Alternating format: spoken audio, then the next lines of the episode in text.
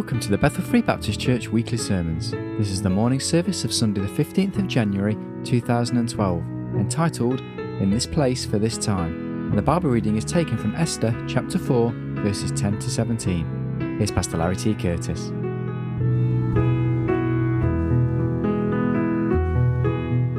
Esther chapter 4 and verse 10. Again, Esther spake unto Hatach and gave him commandment unto Mordecai all the king's servants and the people of the king's provinces do know that whosoever, whether man or woman, shall come unto the king into the inner court, who is not called, there is one law of his to put him to death, except such to whom the king shall hold out the golden scepter that he may live. But I have not been called to come in unto the king these thirty days. They told to Mordecai Esther's words. Then Mordecai commanded to answer Esther. Think not with thyself that thou shalt escape in the king's house more than all the Jews. For if thou altogether holdest thy peace at this time, then shall their enlargement and deliverance arise to the Jews from another place. But thou and thy father's house shall be destroyed. Who knoweth? Whether thou art come to the kingdom for such a time as this. Then Esther bade them return Mordecai this answer Go, gather together all the Jews that are present in Shushan, and fast ye for me, and neither eat nor drink three days, night or day. I also and my maidens will fast likewise, and so will I go in unto the king, which is not according to the law if I perish, I perish. So Mordecai went his way and did according to all that Esther had commanded him. Father, we thank you again, Lord, for this time that we can have together, but we especially come thanking you at this time for your word that we have before us. Lord, that you have given to us, that you have preserved for us through the centuries, for your Holy Spirit that lives within us, that will make these words alive into our hearts. Lord, this morning as we gather here, we're grateful that we can know that, Father, you not only see the outward, but you know and understand the hearts of each and every one that is gathered here this morning. You know the needs of each individual. You know if there be one in our midst that needs Jesus Christ as their Lord and Savior. You know each and every one of your children. You know precisely what they're facing now, what they will face in the coming week. You know, Lord, who needs to be encouraged, who needs to be challenged who needs to be strengthened. We just pray, Lord, that you would do the work that only you can do in the hearts of each individual for your glory and your honor alone. For it's in Christ's name we pray. Amen. Amen. Some of you may remember this passage for more than one reason. Hopefully, because you've read it yourself in your own personal Bible readings. But also, we looked at this passage, it's been a couple of years back. And we drew our attention here because I think that if anything, it is more relevant today. And so as we look back at this passage, I'm going to draw your attention to one particular phrase uh, that we find there in the end of verse 14. And who knoweth whether thou art come to the kingdom for such a time as this? Our simple thought this morning in this place and for this time. In this place and for this time. Who knoweth whether thou art come into the kingdom for such a time as this? As we look around us, as we look at society, as we look at the morality of that society, as we look at the economy, we see people that are hurting and people that are struggling. The simple truth is sometimes that as we look, we may ask ourselves, well, where's the hope? You know, what can we really hope for? I have said to you before, and I would repeat to you once again this morning I'm not a fortune teller. I don't know what the future may hold. But as the songwriter says, I know who holds the future. And I know that he holds me in his hand. You see, I don't even know if there's any hope for the United Kingdom or the United States of America or any other country on the face of this earth. I don't know what the hope is for their economic situations. We have in recent times gone through elections here and people trying to build their hopes on a change. Right now in the United States, everything is building up for a new election to come in November. But you know, I can promise you this it doesn't matter who we put in number 10 Downing Street. It doesn't matter who is placed in the White House in the United States. That doesn't mean that politics aren't important to us and that as Christians we ought to have a voice. But, folks, our future is not held in their hands. The simple truth we are not in the state that we are in today. People are not hurting like they are hurting because of who has been in the positions of power. The Bible teaches us clearly that it is God Himself who sets those people up and God that brings them down. You see, the truth is, is that if we have any hope today, I believe this with all of my heart.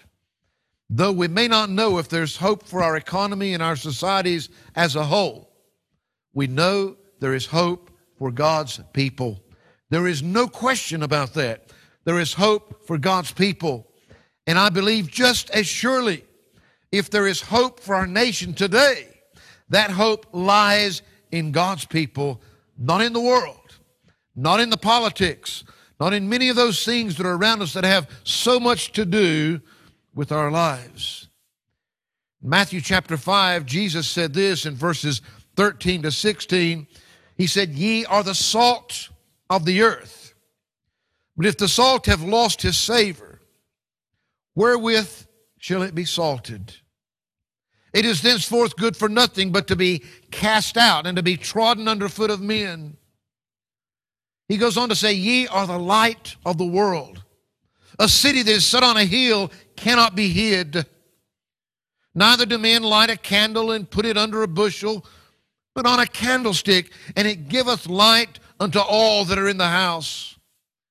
Let your light so shine before men that they may see your good works and glorify your Father which is in heaven. I will not go back and repeat again, but I will remind you of this simple thought. Folks, Jesus is saying very clearly, we're the salt of this earth. If there's any preservation going to come, if there's anything that is going to come good out of it, it's going to come through God's people. We are the light of this world. You have heard me say time and again in different aspects from this pulpit. You know, the problem in the world is not here because God has chosen to make it as miserable as He can for everybody. Our problem is not God, it is a lack of God. The darkness is there because of a lack of light. We don't measure darkness, we measure light. Darkness is there when no light exists. Jesus said, We are the light of this world.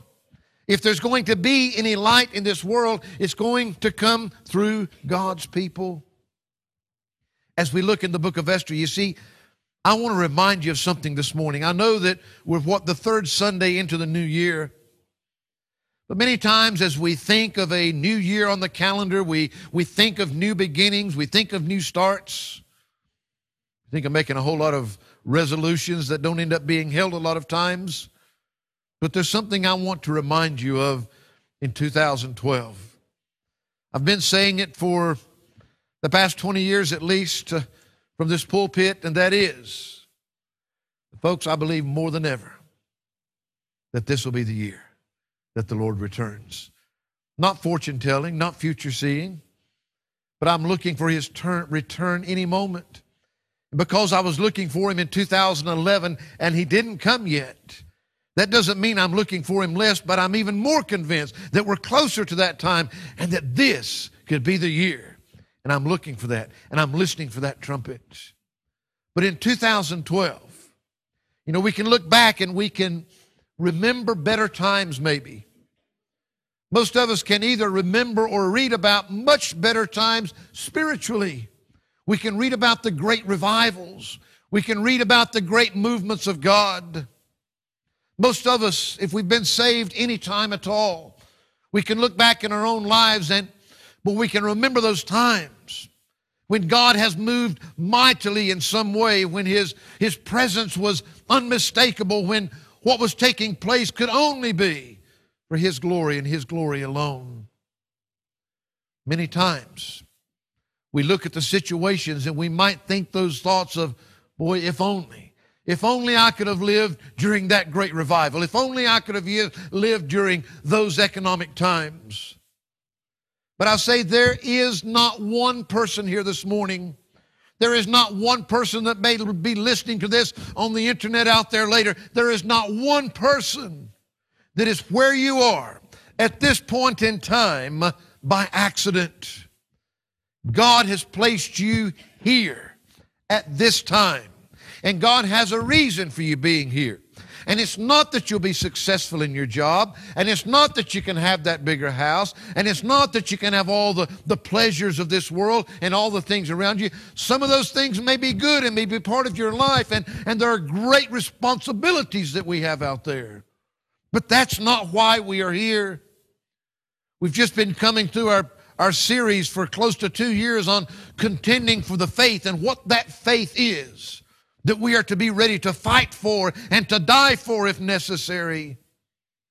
And of course, we recognize that the main purpose God chose for His own reasons to do His work through people.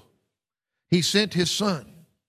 His Son came and died on the cross, and He paid that ultimate price for every one of our sins.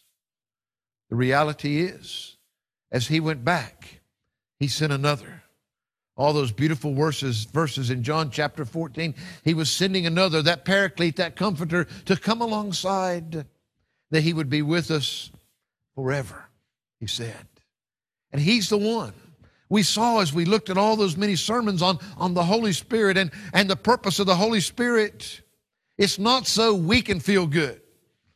It's not so that we can somehow even allow ourselves to accomplish things that we could. In other words, his purpose is that the work of Jesus Christ can continue to be accomplished through our lives. He lives and dwells within us so that the work of Christ can go forward. I'm saying to you, God has a purpose for your life. There are many things involved in life and everything that we do. The Bible teaches us that we are to do it as unto the Lord. We should seek to bring glory to Him in all that we do. And I don't believe that God necessarily wants you to be a pauper or for you to be rich, but God wants you to put Him first and for His work to be accomplished. And all of these other things will be worked out in our lives. I want to remind you, you are here for a purpose, and God is in control. And regardless of how hopeless that it may look, whether we're looking at the, at the spirituality, at the morals, at the economics, no matter how hopeless that it looks, there is hope for God's people. The book of Esther is an unusual book. It's that book where that we don't find the name God spelled out anywhere in there. And yet we see the hand of God in preserving his people in a miraculous way. It's one of the, the clearest illustrations of that in all of Scripture. As we look here, let me just remind you it's the Persian time in history King Ahasuerus is sitting on his throne. Queen Vashti has been removed for her insubordination, and Esther is made queen. Esther was the younger cousin of this man Mordecai that we read about here. He had taken her and raised her as if she were his own daughter. And of course, in our account here, they had kept it very secret the fact that they were of Jewish descent. They didn't want anybody to know that they were Jews. In the last verses of chapter 2, we see Mordecai's loyalty to the king when he sends word through Esther of a plot that he's found out about that is there to kill the king. In chapter 3, we see this character called Haman. We see his promotion to a position of power within this government. we see Mordecai's refusal to bow down to this man, to reverence Haman. And we find that he refuses to adhere to Haman's cunning, tricking decree that he has put forth. When in fact, what he's wanting to do is not only to destroy Mordecai, but to destroy all the Jews, to destroy all of God's people.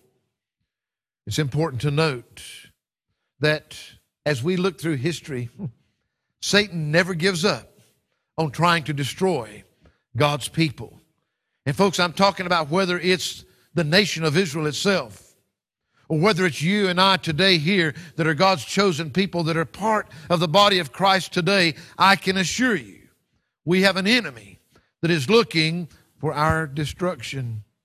But here, these these hostilities that we read about here in the book of Esther, they go back for, for, for at least a thousand years.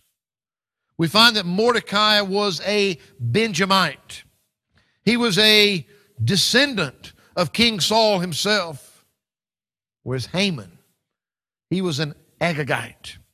He was a descendant of King Agag. Now, as king of the Amalekites, he was a descendant of Esau. So we find that Saul was under orders of God when he was king to destroy all of the Amalekites, to destroy the whole nation, including King Agag himself. But Saul didn't obey God. He disobeyed God, and he incurred God's displeasure as a result. And it was later Samuel that actually ended up hacking Agag into little pieces. We find that even though that now this account that we're reading here is some 550 years beyond that, there is some real animosity between these two groups of, of people. We find that there was no lost love whatsoever.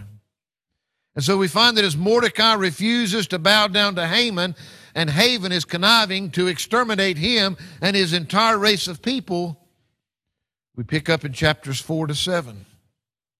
This is where Esther intervenes. We see everything beginning to backfire on Haman. We see Mordecai's power as he begins to, to be promoted and rise uh, in prominence. And we see the fall and the destruction of Haman himself. We get into chapters 8 and 10 or 8 through 10, we see the survival of God's people against all odds.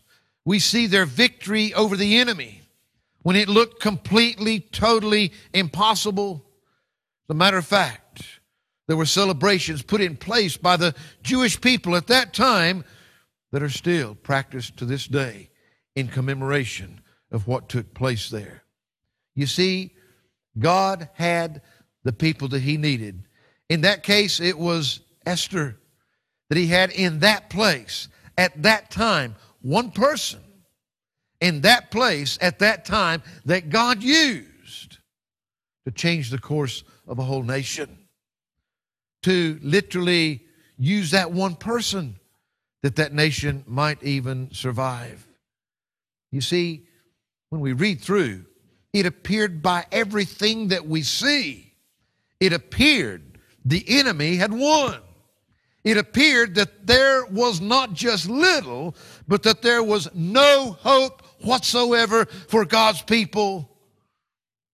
But the enemy, though he seemed to be holding all of the cards, God had for such a time as that. He had a plan in place. He had a people to use. You see, for such a time as this that you and I live in. I don't know what might be hopeless for you. I don't know what your job situation and your financial situation might be. I don't know what kind of spiritual struggles that you might be having. But I want you to know this for such a time as this, there is hope for God's people. There is real hope for God's people. What did it say there in verse 14? For if thou altogether holdest thy peace at this time, then shall their enlargement and deliverance arise to the Jews from another place. In other words, hey, if you don't want God to use you, if you're not there for God to use at this time, God's plan is not going to be thwarted. God's plan is going to be carried out. You might be destroyed in the process. You may not be part of it. That's not because God doesn't want you to, it's because you're not willing to. He says, But thou and thy father's house shall be destroyed, and who knoweth whether thou art come to the kingdom for such a time as this? As bleak as things may look, as challenging as they are for you, for your friends, for your neighbors, for others that are around us, for such a time as this right now, in this place, for this time, God has a people. And I hope this morning that you know that you're one of His. Because you see, that's the first thing. For such a time as this, in the times that you and I live, the first thing that we need with absolute certainty is a little thing called confidence. Not confidence in us, not confidence in our politicians, but yes, confidence in God. And the only way we can have confidence in God is to have confidence in our salvation. You see, the first thing, I don't care.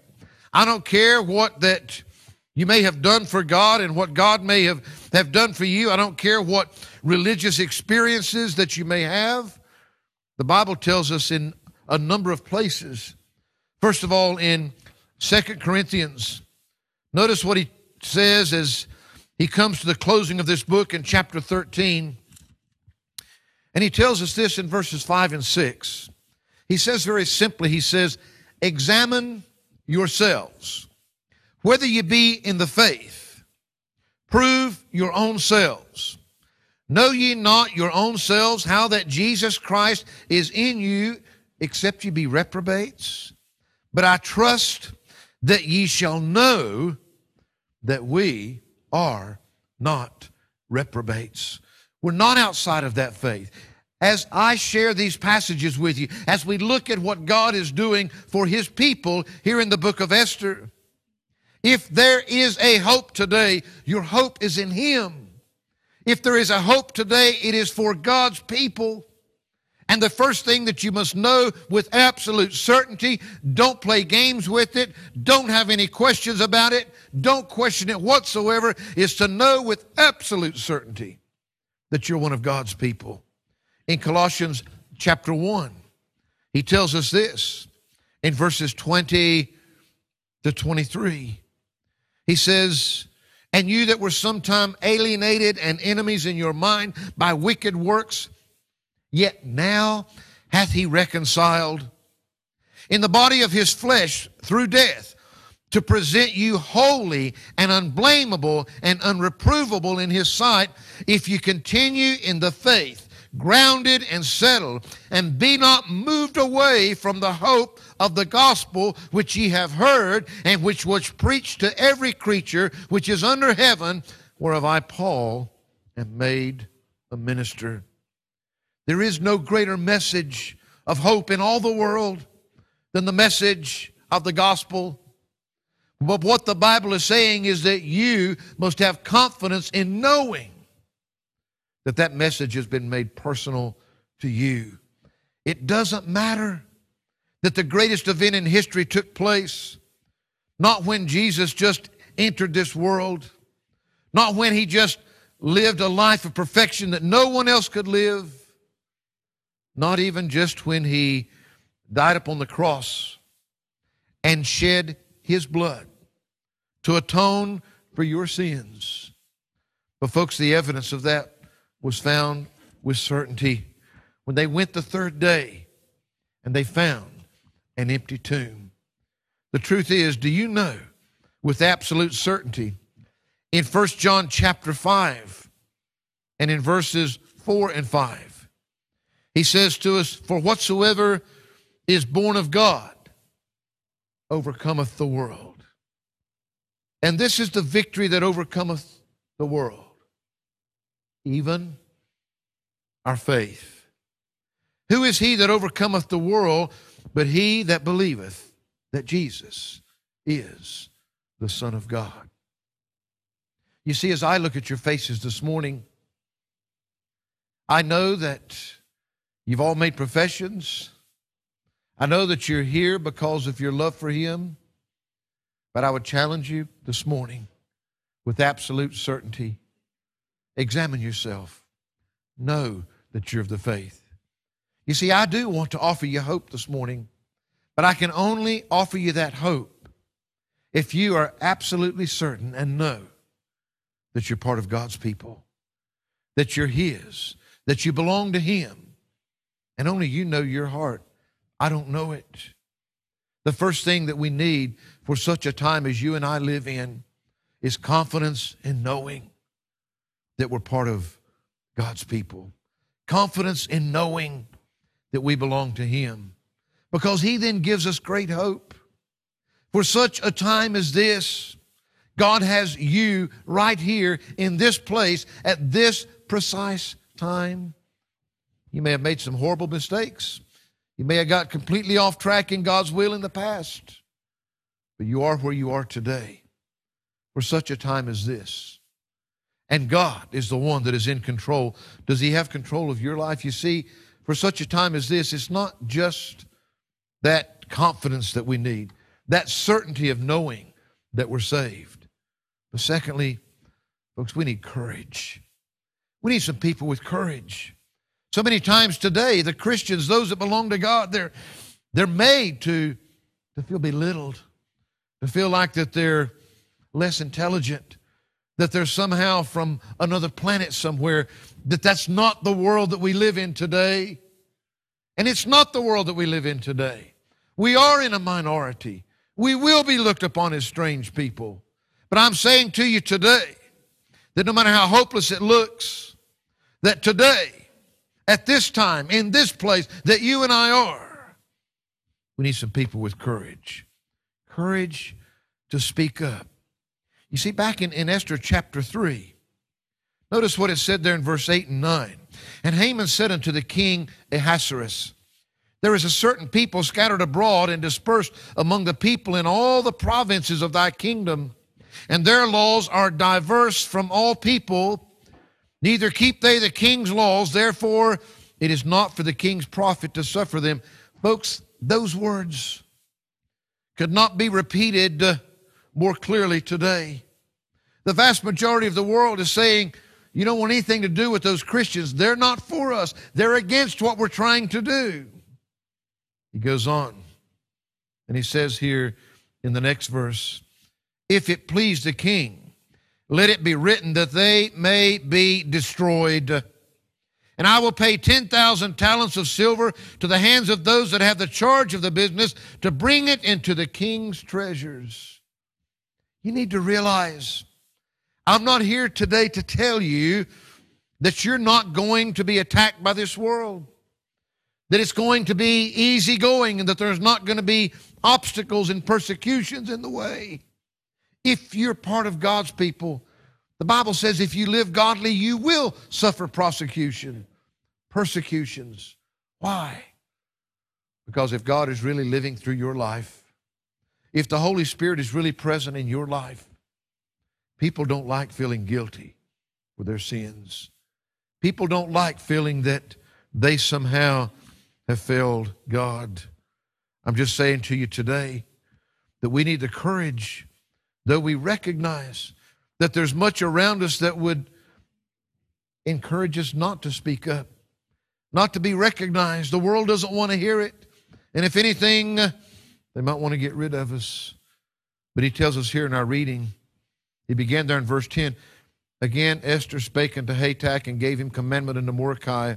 All the king's servants and the people of the king's provinces do know that whosoever, whether man or woman, shall come into the king, into the inner court, who is not called, there is one law of his to put him to death, except such to whom the king shall hold out the golden scepter, that he may live. But I have not been called to come in unto the king these 30 days they told to Mordecai Esther's words. She says, Hey, if I speak the words you're wanting me to speak, if I go in before the king and stand up and speak up for God's people, then the reality is it might cost me my life. Do you not understand that anybody that goes before the king and speaks before the king, that they risk it costing them their life? If they're not invited, if he doesn't hold out that scepter, you're gone. That's it. She had a pretty good reason to be nervous. But he says then in verse 13, then Mordecai commanded to answer Esther, Think not with thyself that thou shalt escape in the king's house more than all the Jews. Hey, don't try to kid yourself into thinking that just because you're living in the king's house, just because that you're there, that if the things come down on God's people, don't think you're going to get away with it just because of where you are. Truth is, if you belong to God, then you're going to end up suffering along with the rest of God's people. Just because you're living in the king's house, it doesn't protect you against that. And of course, then our text for today For if thou altogether holdest thy peace at this time, then shall their enlargement and deliverance arise to the Jews from another place. The truth is, if you're not willing, if you don't have the courage to stand before the king and to speak up at this time, God is still going to deliver his people because that's his plan. But you, you won't be part of it. It may bring about your destruction, but they will still be saved. He says, But thou and thy father's house shall be destroyed. May I say today, the world wants us to keep silent. The world wants to intimidate us as to the consequences if we have the courage to speak up, to speak up for God, to speak up for God's word, to speak up for God's principles, to speak up for what God has told us clearly in His word. But today, folks, we are reaping the fruits of our silence because God's people are afraid to speak up.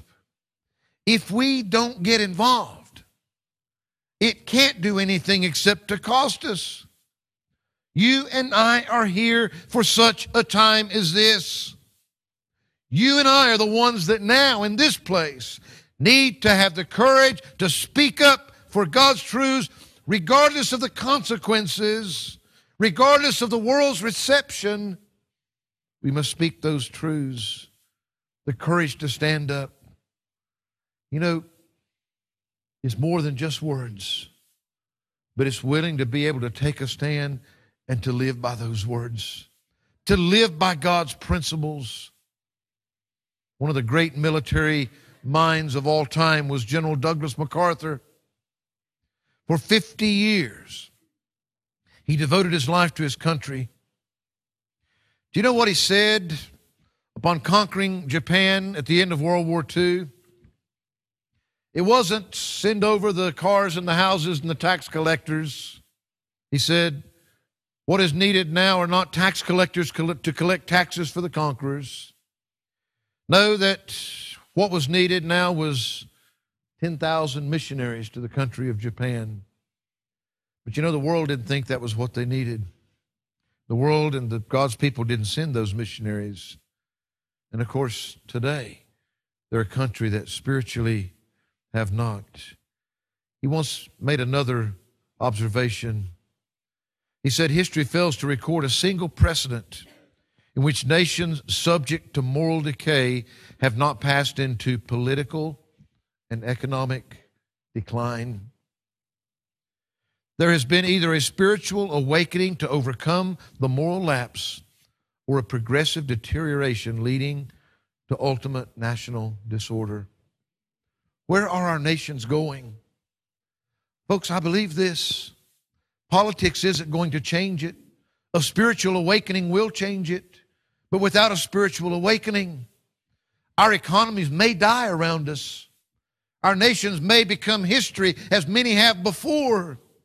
But that doesn't change the fact if we are God's people, and God needs a people today a people with confidence that they belong to Him, that have the courage to speak up and to stand up for Him, regardless of the consequences of the politicians, regardless of the consequences of the powers that be, that we stand up and be recognized for who we are as His people, we find that not only do we need a people of courage, but notice what he says here in verses 15 and 16. Then Esther bade them return Mordecai this answer Go gather together all the Jews that are present in Shushan, and fast ye for me, and neither eat nor drink three days, night or day, for such a time as this.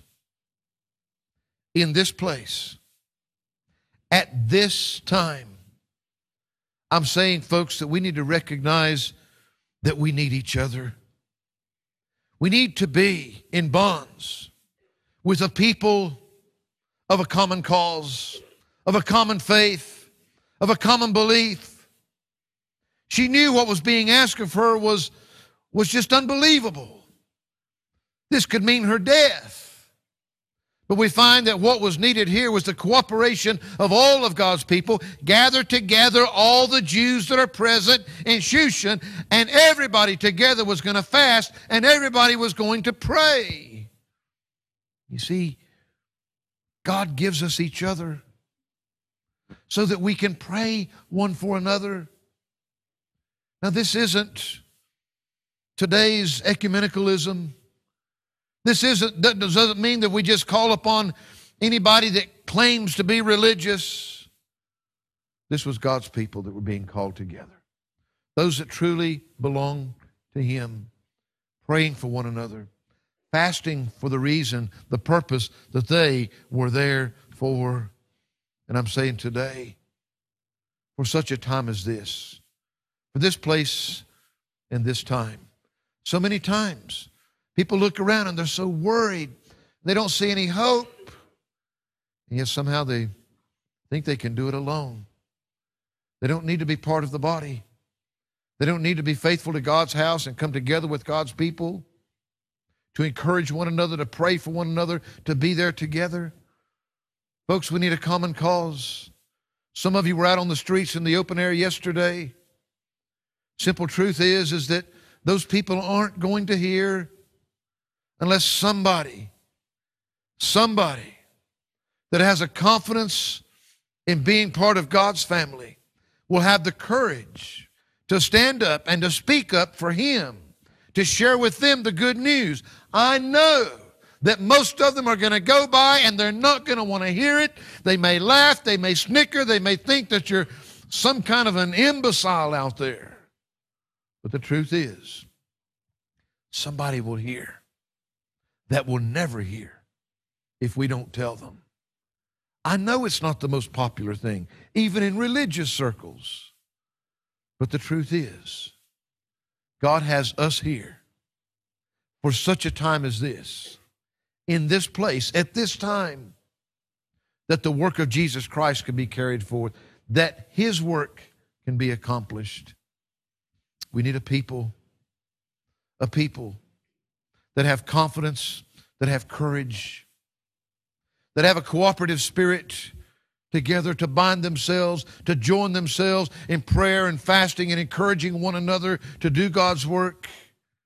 And notice what it also says there in verse 16.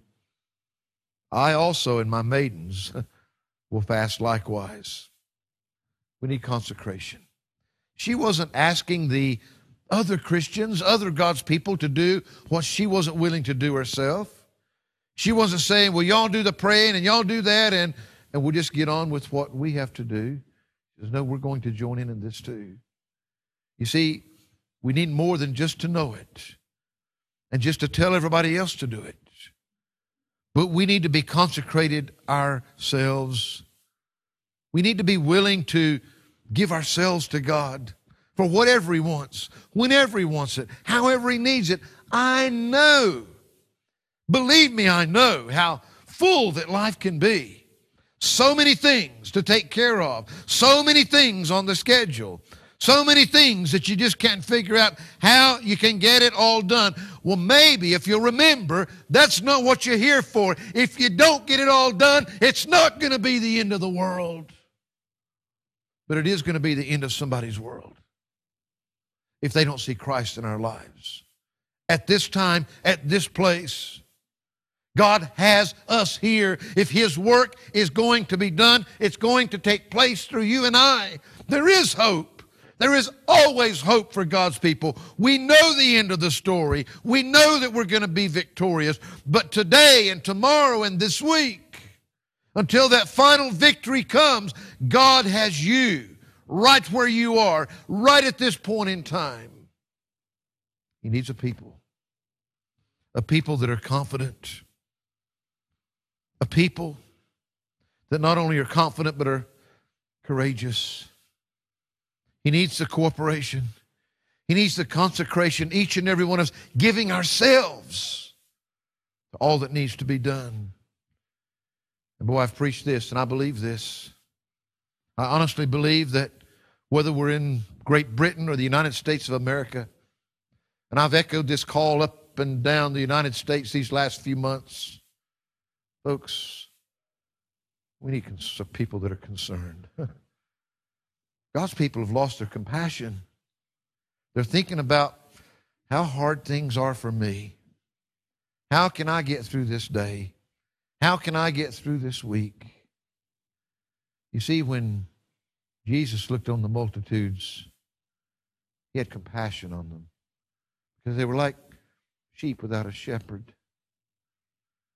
When the one, the lawyer came to him wanting to know how he could have eternal life, and Jesus gave them that great story, that great parable of what we know as the Good Samaritan. And that priest and that Levite, they had they had all the knowledge. They were religious people to the core. I mean, they lived it, they knew it inside and out.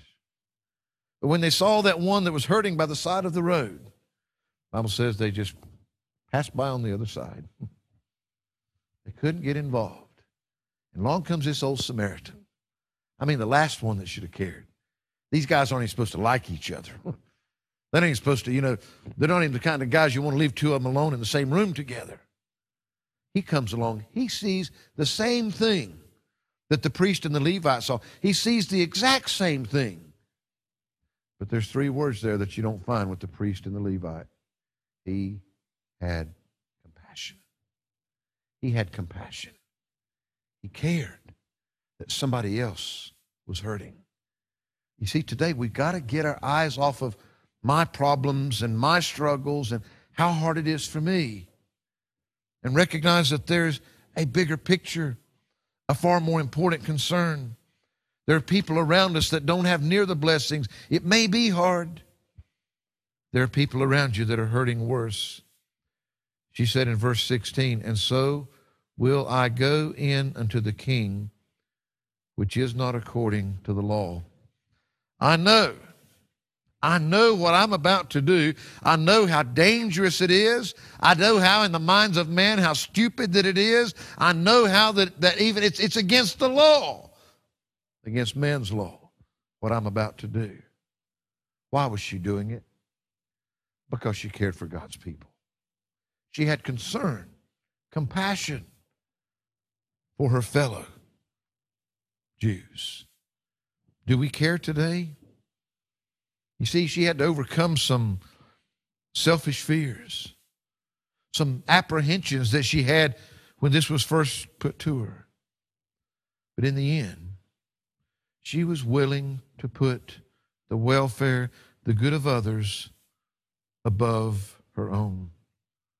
For such a time as this that you and I live in, folks, God doesn't need a people that are so selfish, so self centered, so worried about themselves that they don't see the hurt of those around them. Concern, concern for Christian principles, concern for a Christless people that are going to hell. We could go on and on, and I shared many of those things in the past, but I want to give you this one in closing. You know, today we can we can all we can read God's word, we can hear his principles, we can take and, and understand those things inside and out and know what's right and know what's wrong. There's a little word that scares an awful lot of God's people today. You know what it's called? It's called commitment. Commitment. People get afraid of that. Why? Because it's going to cost you something. You know, it's, it's, it's easy just to sit back and just to, to be a part of the crowd and just to take it in and to take it in and to take it in. I'm saying for such a time as this, at this place, at this time, we are God's people. We're the ones, if there is any hope, our hope lies in Him. If there's any hope for our nation and the people around us, it lies in God's people because that's who He's going to work through. It's not a time for not wanting to be involved. It's not a time to try to give Him less time because we've got so many commitments in this world already that we don't have time to commit ourselves to Him. I'm saying to you with all the love of my heart, how dare we call ourselves Christians? How dare we take and call ourselves by His name and compare ourselves to Him and yet be no more Christ like in our lives, in the things that matter to us, in our commitments to Him and to His work? Do you know what she had to say in the end? Read it right there in your Bible. If I perish, I perish. That's commitment. okay, God? you know, for me, I'd be a whole lot better off to sit back, to keep my mouth shut, not to get involved in this thing. Hey, I'm in a good place. I'm going to be taken care of. But for such a time as that, the message to her was well, listen. God's purpose and God's plan is going to be fulfilled. And God's people are going to be preserved. It might be your destruction because you're trying to save yourself. Whatever you do, God's plan is going to be, but for such a time as this, who knows whether for such a time as this, God has you right where He has you for what He wants to do with you. Folks, God loves you. God loved you so much He gave His Son. God gave you eternal life. We can never thank Him enough. And aren't you glad to know He's not going to take that away from you? He doesn't give it and take it back and give it to take it back, depending upon how you honor Him and what you do with your life. All but for this time and in this place. God has us here. Are we willing to let God use us? God needs a people today. He needs a people, a people that, men, they're confident in their own faith. They're courageous. Brother Steve, to be willing to speak up and to stand up for that faith that was once for all delivered to the saints. They're willing to share that with all around them. It needs a cooperation. We can't do it ourselves, but together we can pray and we can fast and we, we can encourage one another that we can move forward with this thing. He needs a people that are concerned, that care, that have compassion. It does matter what's going on around us. But we don't need a people that are afraid. We need a people that are willing to stand up, that'll care, that'll put themselves their own needs on the back shelf if they have to. Be able to be committed enough as King Esther and say, hmm, if I perish, I perish. If it costs me everything, God do with me what He would. As we go into the new year, you see, one thing that I've seen as I have traveled these thousands of miles in these recent weeks you know, God's still God and God's doing a great work in places. I see a lot of worried people too. A lot of people that are afraid. A lot of people that are concerned. So concerned that their lives are being engrossed by just their worries of this job and that job and this and that and all the other things that fill their lives. When it's God's people, our focus needs to be somewhere else. God will meet our needs. God will take care of all of those things. But today, I want to just ask you personally, with all the love your pastor can ask you, you know, for such a time as this, do you know that God has your life to do what He wants to do for His people? Can you leave here today with great hope, knowing that no matter what happens in this world, God's people are in His hands? He will preserve us. And He's going to do that regardless of what you do. But today He wants you to be a part of that. For such a time as this, who knows what God may have for your life, what God wants to do with you. And I can promise you this there is nothing that lies before you, nothing in your future, nothing else that has to happen with your life that's more important, that's a greater privilege than to be able to be used of God in whatever way that He sees fit. I can assure you this, folks, with all the faults and weaknesses that all of us have, there is no greater place to know that peace that passeth all understanding. Doesn't even make sense, especially with, with things going on like they are around us.